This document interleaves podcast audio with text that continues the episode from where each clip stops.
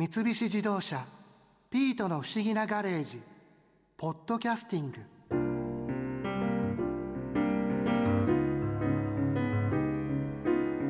この時期海に泳ぎに行くのをためらうのはやっぱりクラゲ。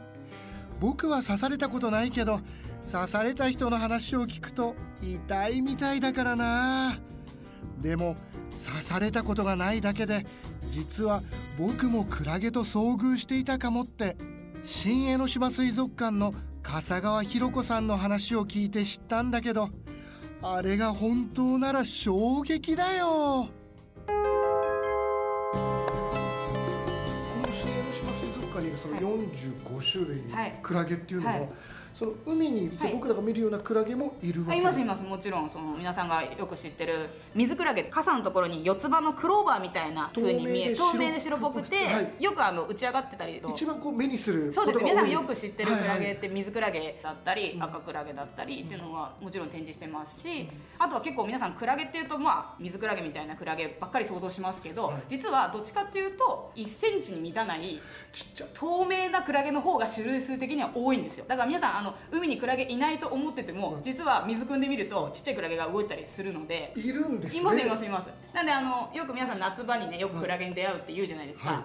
あの1年間通して実はちゃんとクラゲ海にいるんですよ。ただ皆さんがよく夏場に海に行くんで,、でしかもその出会うクラゲが大きいクラゲが夏場多いのでクラゲは夏のイメージ。一年中一応クラゲはいます。いることはいるんですよ、はいいますいますでもなんかあのお盆過ぎた頃からその海に行くとクラゲが増えるからもう行かない方がいいぞみたいなことをちっちゃい時に言われた記憶があるんですけど。多分それアンドンクラゲだと思うんですねよく電気クラゲって言われてやっぱこう刺されちゃうとミミズバレみたいな電気が走ったみたいに痛くなるのでよく電気クラゲって言われてるんですけどアンドンクラゲはその時期に結構多く出ます。でやっぱりどうしても透明なんで見えないうちに刺されたりとか気づかないうちにはい、とあとはあのクラゲって別にあの皆さんを刺そうと思って刺してるわけではなくて、あの触手って言ってこうピーッと長く伸びてるところ。そうそこに毒のカプセルがいっぱい入ってるんですけどそれってあの何か刺激があると勝手に毒針出ちゃうんですよ。もうだから何かしようと思って、まあ、意思があるわけじゃないのでもう何か刺激があると例えば皆さんがバーンと入った時に、それが刺激でもう毒針がバーッと出ちゃってる状態なのでクラゲとしては餌を捕まえようと思って触手を伸ばしてるんですけど、はい。まあ、そこに皆さんが突っ込んでってるっていう感じ。で刺されちゃってて、であとはまあクラゲ自体いなくても、その触手ちぎれた触手の中に毒のカプセルが残ってればそれがペトッとつけばそこでもう毒針が発射されるので、えー？クラゲ自体に合わなくても触手に触っただけで刺されちゃう。それでもクラゲではないじゃないですか。でももうその触手のとこに毒のカプセルが残ってればそれがもうもうびっくり箱が開けるみたいにポンってあの反射的に出るのでクラゲの意思と関係ないので。この毒針ってはい。一つのクラゲにいっぱい？いっぱいあります。何本ぐらいついてるものえまあ、それちょっと数えたことないんですけど、はい。その毒針の種類その形とかですね、まあ、顕微鏡で見ないとわからないんですけどそれも一つのクラゲで何タイプか持ってるので、まあ、傘のところにもあったりもするんですけど、触手のところが一番多いのでクラゲってあの魚みたいに見つけて追っかけて捕まえて食べるっていうことができないので、まあ、とりあえずそう網張るみたいにこう触手をバーッと伸ばしてってそこに引っかかったもの。で、まあ、毒針で弱ってるものを絡め取ってとりあえず口に入れて食べれるものは食べるんですけどいらないのはペッて出すっていう。クラゲに刺された後って、はい。こうなんか対処法ってあったりするそれちょっと難しいんですけど、あの目に見えて触手や糸みたいなのがついてるんだったらこすっちゃうとどんどん広がっちゃうのでそーっと取って、はい。でできたら海水でちょっと流してもらってこすらない。真水が逆に刺激になっちゃう場合もあるので海水がいいんですね。海水でなるべくこう刺激を与えないようにして、はい。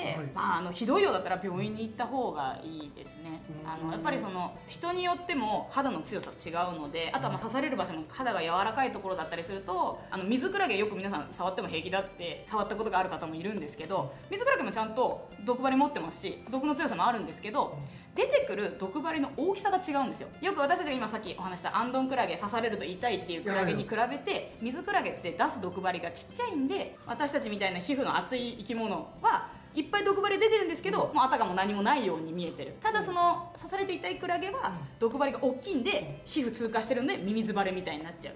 はあじゃあ気づかないだけというか。そうですもう毒針だらけなんです。うわ嫌だもうだからそれ だからもう目に見えてないんですけど、あのもうあのそうクラゲ自体いなくて、もう毒針が発射されたところに手入れるだけでピリピリする 場合もありますね。だからあの水槽掃除とかしてても、はい。あの水だけで痛いクラゲもいます。逆さクラゲな結構水だけで痛いです。逆さクラゲ？普通のクラゲってお椀状でプカプカ浮いてるじゃないですか。浮いてますね。な逆さクラゲ名前の通り、それがひっくり返ってるんですよ。でであの、まあ、沖縄とか暖かい方にいるクラゲなんですけど砂地の上でひっくり返っているクラゲ。だからプカプカ浮遊してないです。あたまには泳げますけど、うん。基本的にはそこでひっくり返ってま不す思議。はい。なんか見てみたいですけど。あ展示してます。展示してます。展示してます。はい。例えばちょっと痛いなとか、い。クラゲに刺されて、はい。ちょっと痒いなぐらいだったら大丈夫なんですかね？なんかその辺の判断が。そうですね。今はね虫刺されの薬もねうん毒虫クラゲみたいなの出てますから あの塗って大丈夫ならその薬でで、うん。それでも収まらないんだったら病院に行った方がいいかもしれないですね。で、えっと、クラゲってあの私飼育員なんですけど、はい。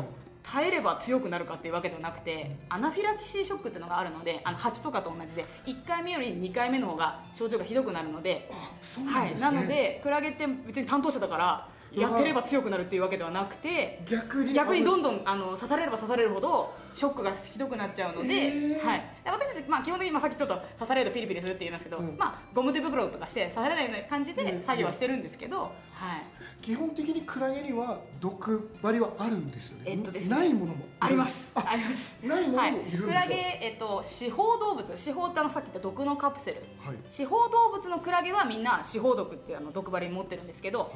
もう一個クラゲの種類で、有質動物のクラゲがいるんですよ。有質動物？ある串あの髪の毛とか串って書くんですけど、はい。串有質動物のクラゲ、あ串クラゲの仲間って言われてるんですけどそのクラゲは毒針持ってないです、はい、であの特徴としては、まあ、体のとこ見てみると串板っていうバンがこう体中にこう走ってるんですけど、まあ、それをピラピラ動かせながら動いてるんですけどそれがまあ光に反射するとエレクトルパレードみたいにキラキラキラキラ光って見える。すごい綺麗なクラゲなんですけどこのは口クラゲの仲間はう毒針持ってないんで刺されないです。これも海にいる。あいます全然います。ただすごく透明ですごく弱いので、まあ、見つけられなかったりとかあのもみくちゃになっちゃうとすぐ粉々になっちゃったりするので、はい、そうか海の中にはもう常にクラゲはいるけど見つかれなかったりとか見えない状態そうですね。透明なものが多いですしサイズさっき言ったようにもう1センチにもならない。本当下手したら1ミリ2ミリのなんで皆さん多分海水浴でなクラゲ飲んじゃってるかもしれないですけど、うはわい、なので結構あの目につかないクラゲ結構いっぱいいますねすごい基本的なことなんですけど、はい。クラゲの寿命っていうのは大体どれぐらいのものなんでえっすか、とですね、皆さんがよく知ってるはい。水クラゲ、あれだと大体1年から1年半くらい。それでもそんなにそうです短いんですね。ねあとはまあどっちかというと冷たい方の海域にいる冷水系のクラゲだともうちょっと長生き。で種類によってははい。数時間っていうクラゲもいたりします。数時間、はい。そんなに短いんですか、はい例えばそういうクラゲもここでは展示してたりはえっとクラゲ自体はやっぱ12時間なんではい。展示しきれないのでクラゲって実は一生の間に2つの時代があって2つの時代がある、はい。私たちってもう生まれてから赤ちゃんで大人に成長していくじゃないですか、はい。クラゲっていうのはポリプっていう岩とかにくっついてるイソギンチャクみたいな時代とあと水中を浮遊してるクラゲの浮遊生活の時代で2つの世代があるんですよ。はポリプとクラゲの状態のそうですね。で、えっと、ポリプの状態だとクローンでどんどん増えていけるんですよ。だから1匹うん1ついればどんどんどんどん自分が増えていくので。え勝手にですか？勝手にというか。あの分裂したりとかいろんな増え方あるんですけど。すごい。なのでクラあのポリプの状態だとうん。半永久的に、まあ、クローンがどんどん続けば増えていくことができるんですよ。面白いですね。でただクラゲになっちゃうとはい。寿命が迎えちゃって、はあ。じゃあずっとポリプでいればいいじゃんってなるんですけど、ポリプのままだと自分の全部遺伝子なので何かこう環境の変化だったりあった時にみんな共倒れになっちゃうんでその遺伝を多様にするためには他のメスだったりオスだったり合わなきゃいけないので、有性生殖っつって自分以外の遺伝子をもらうためにはクラゲになる必要があるのでその数時間のクラゲも私たちが目にするのは海でポリプの状態で見るんですけど、うんポリプからクラゲになっちゃうと12時間で、はい、寿命を迎えちゃう。それこそ子孫を残すためにそうですね。クラゲになるっていう。です。だからもう本当にあのご飯食べる必要ないので口ありません。え？はい。もうだから本当に口もないです。もう数時間で寿命を迎えちゃうので口なしの本当に子孫だけ残してっていう儚いクラゲもいます。これ何クラゲっていうの？これハネウミヒドラの仲間。はちょっとあの ちょっと難しいです。クラゲって言わそうでないですすね。ねはい。羽ミヒドラの仲間はそういう。でそれそういうクラゲもいれば実はちょっと話題になったんですけど、若返りクラゲとか不老不死クラゲって言われてる紅クラゲ。何それ？聞いたことない。ね。何なんですか？ちょっとあの話題になったんですよ。そのクラゲは、まあクラゲにはなって、まあ、不老不死若返りクラゲってどういうことかっていうと、はい。そのクラゲになって絶対死なないっていうわけじゃなくて、うん。またポリプに戻るっていうクラゲなんですよ。はい。あポリプの状態から一回クラゲになクラゲが出てきてで、えっとクラゲの寿命を全うした後に、またそのクラゲからポリプになる。でちょっと分かりにくいんで植物で例えると分かりやすいんですけど、うんまああの種から、まあ、ポリプが芽だとする芽が出ますよね。ではい。そこからこうお花が咲く。それがクラゲだとします。でお花ってちっちゃいじゃないですか、はい。そのちっちゃったお花からまた芽が出るっていうイメージですね。それがベニクラゲなんでベニクラゲはそうまた世代を繰り返すってことで若返りクラゲ不老不死クラゲって言われてます、はあずーっとこれを繰り返していくそうんでですすねねだから朽ちていったところからまたポリプが出てまたクラゲが出てそれがまたっていうっていうあ。一生を送ってるクラゲもいます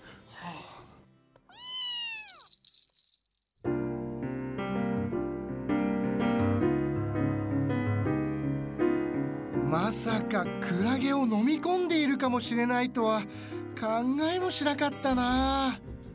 ピート正直ショックだよ。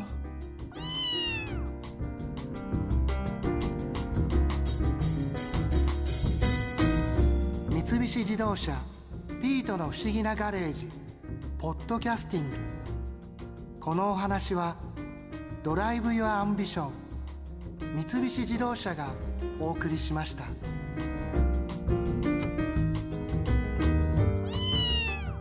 ここで耳寄りなお知らせです。ピートの不思議なガレージをもっと楽しみたいという方は毎週土曜日の夕方5時東京 FM をはじめお近くの FM 局で放送の三菱自動車ピートの不思議なガレージをお聞きください。